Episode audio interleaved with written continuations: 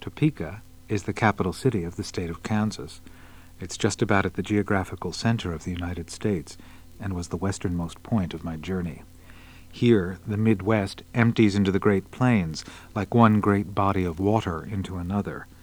The passage is unmarked by any unique physical features. There are just fewer and fewer people and more and more cattle.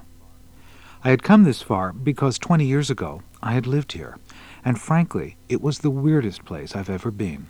I moved to Topeka the day I graduated college.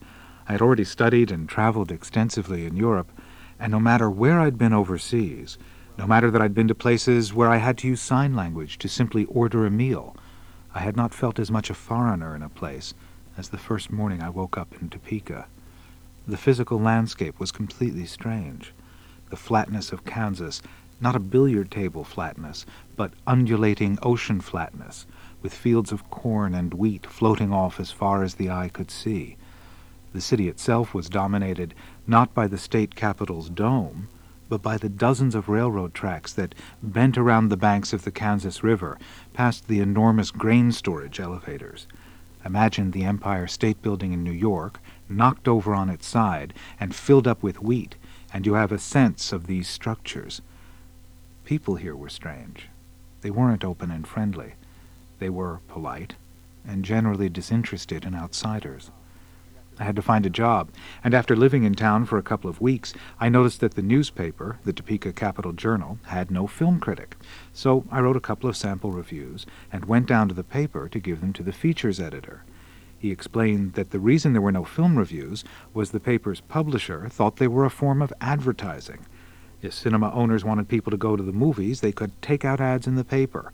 He wasn't giving them free publicity in the form of reviews. I worked for a time in a warehouse, unloading massive semi trailers filled with boxes of shoes that had been purchased on the cheap by Volume Shoe Corporation, a discount shoe retailer. It was laborious rather than hard work. It was also boring and hot. In midsummer in Kansas, temperatures reached the high 90s, and inside these trucks, parked out in the sun, the temperature got well above that. After about a day of this work, I began to resent the fact that I was earning a few pennies above minimum wage, about a dollar ninety-two. After a few more days, I finally asked one of the fellows why there wasn't a union. He explained that an organizer had spent six months at the warehouse but gave up, not because the owner of the place gave him trouble, but because the workers themselves didn't want to join up. They seemed convinced that union membership was the first step towards Communist Party membership. I quit or got fired, and couldn't even deal with the situation by getting drunk. You couldn't get a drink in town. Kansas was a dry state. I spent hours aimlessly driving around the countryside, plucking ears of sweet corn from the stalk, munching them like fruit, listening to the incomprehensible discussions of agricultural trivia, and feeling lost in a time warp. It was, as you can tell, not a happy time in my life. But the reason I chose to go back there is that Topeka is a place that time forgot, and I reckoned if any city in America had avoided the destabilizing social problems of the last decade or so, it would be Topeka. As I drove into town, I dialed around the radio to remind myself that, yes, I was in Kansas once again, and the radio confirmed for me that the crucial topics of discussion out here hadn't changed. The most limiting factor for winter wheat yields is not drought or pest stress. That factor is early summer heat, says K-State crop physiologist Gary Paulsen. And with that in mind, agronomists here are working to develop heat resistance in wheat varieties. Susan will visit with Gary about it. And there's much more ahead for you on this edition of Agriculture Today. Good to have you along with us.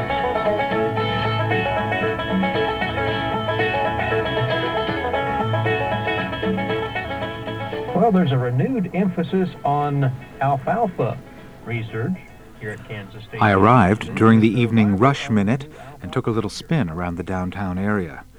On the surface, it was clear that the city had changed, but only recently, and only on the surface. There were more parking lots than I remembered around my old apartment building, and fewer stores. That was because a ring road had been built around Topeka, and a couple of big shopping strips had been developed near the highway. I stayed in a motel complex across from the brand new Walmart Hypermart, the biggest single store I've ever seen. It put everything you might want to buy in a shopping mall under a single roof food, clothes, drugs, books, garden furniture. It was so big they had a McDonald's inside, not as a separate store. The shopping carts had pocket calculators attached to them so you could tote up what you were purchasing as you went along. I laughed to myself, thinking they couldn't put calculators on the carts in New York. They'd get stolen in a minute. The place was open 24 hours a day. A reasonable idea in a place like New York, the city that never sleeps, but a curious idea in a place like Topeka, the city that never wakes up. I spent a day or so trying to meet Topekans, but didn't have much luck. After about 15 unreturned phone calls, I went in person to the warehouse where I had worked. Volume Shoe Company had been bought up by a national retail outfit, and I was told it would take a while to get permission from head office in Chicago to let me on the premises. I began to think I should move on down the line and leave Topeka to itself.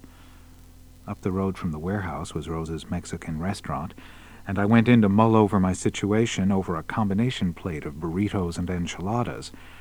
I hadn't called any officials on this trip. I'd simply been meeting people by talking to them in restaurants and bars. But I figured this time I would have to call City Hall and get the official line on what was going on in the city. So the next morning, I found myself talking with Greg Miller, a Topeka native and the city's director of communications. We started out talking numbers. Topeka's population is around 120,000, the same as 20 years ago. But we quickly left statistics behind to talk about the changes in the city on a more personal level. Miller grew up during the 60s and 70s, but remembers that even in those turbulent times, Topeka was more like a town from a 1940s movie, staid and serene, with people living in clean houses surrounded by neat lawns. New ideas didn't find much purchase in Topeka. Miller explained the attitude this way People felt, if it's not here already, then it must not be good. Miller told me the physical changes in Topeka occurred about seven years ago, when the community, for the first time in living memory, elected a Democrat to be mayor. He changed planning laws, and almost immediately property developers had their bulldozers out, clearing land for places like the Walmart Hypermart. The predictable result was that these malls, with their easy access by car, sucked the life out of the downtown area with the speed and violence that a tornado, the funnel-shaped windstorms that are the scourge of Kansas, suck the air out of houses, reducing them to rubble. Now, with trade gone to these malls at the edge of town, Shops in the center were going out of business. Much of downtown Topeka was becoming derelict. Across the street from the apartment building I had lived in was a burgeoning skid row.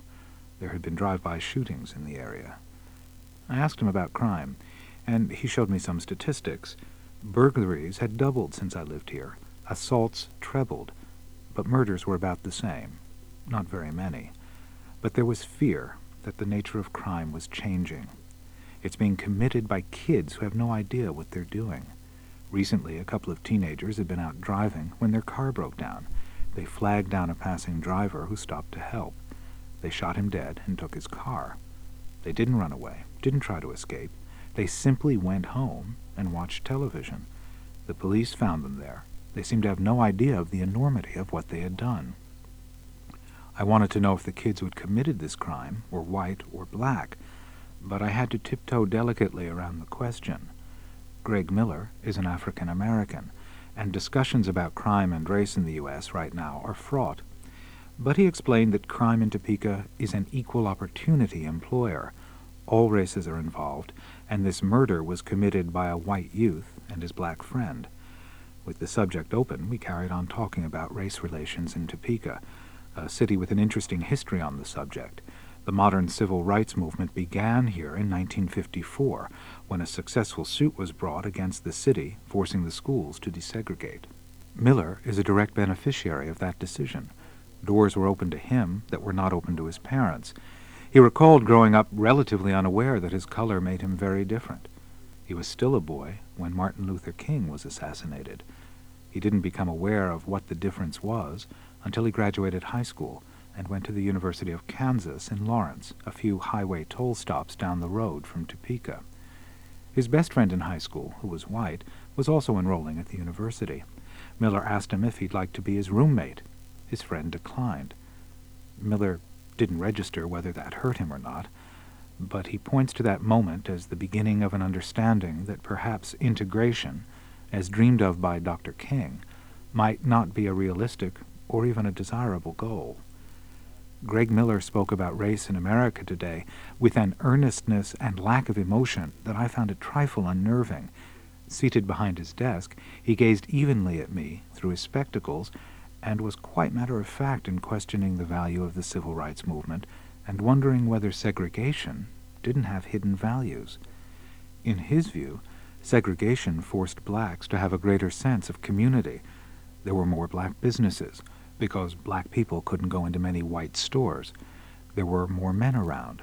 There was a kind of mentorship, his word, that went on between the generations of men that is absent today. Miller explained earnestly, You can't close your eyes to the history. In my grandfather's day, there was segregation. They tolerated a lot of abuse, but each of them had their own business. One was a blacksmith, the other a bricklayer. The hard segregation had ebbed by the time Miller's father was ready to seek work. He got a job in a local tire plant that had recently become integrated, yet, in Miller's words, didn't have the same level of control over his destiny that his grandfather's did. In America, over the last decade, it's become more acceptable to be racially intolerant, he went on, and told me that he thought it was time for African Americans to redevelop the sense of community that existed when they were segregated. He doesn't see solutions to the community's problems without it. In his quiet way, he seemed to be speaking thoughts that Malcolm X had frightened white America witless with three decades ago. But community self-reliance is also an old Midwestern theme. Perhaps there was an element of that as well in his thinking. I didn't have much to say to all this. To listen to a young, middle-class black man quite reasonably explain the values in segregation left me, uncharacteristically, speechless. Greg Miller has a six-year-old daughter. I wondered if he worried about her encounters with racial hatred. But Miller's fears for her aren't about the effect prejudice will have on her life. It's about something else. I would have liked her to stay a child a little longer, he said. When I was six years old, I could get on my bicycle and ride from one side of town to the other. Now, as a parent, I can't allow her to do that. And on that sad note, I got up to leave. As I was packing up my briefcase, Miller asked if I wanted to look at his new video editing system. A couple of computer boffins in Topeka have developed an affordable computer program that allows the user to do all kinds of fancy television editing and design. The disk the program is on costs only $4,000, explained Miller, and now, instead of earnestness, his voice was excited. This is the first step into a future where people will be able to do their own video design and art, he told me. He's been able to use this program to design very sophisticated promotional videos for the city. At his insistence, I sit down and try it out. A couple of taps on the mouse, and I write my name across the screen in a grand flourish of script. Next, I'm painting it different colors, then dissolving it in a starburst. This is really neat, I exclaimed. This is the future, and it's starting in Topeka, of all places. And Miller, for the first time since I met him, smiled.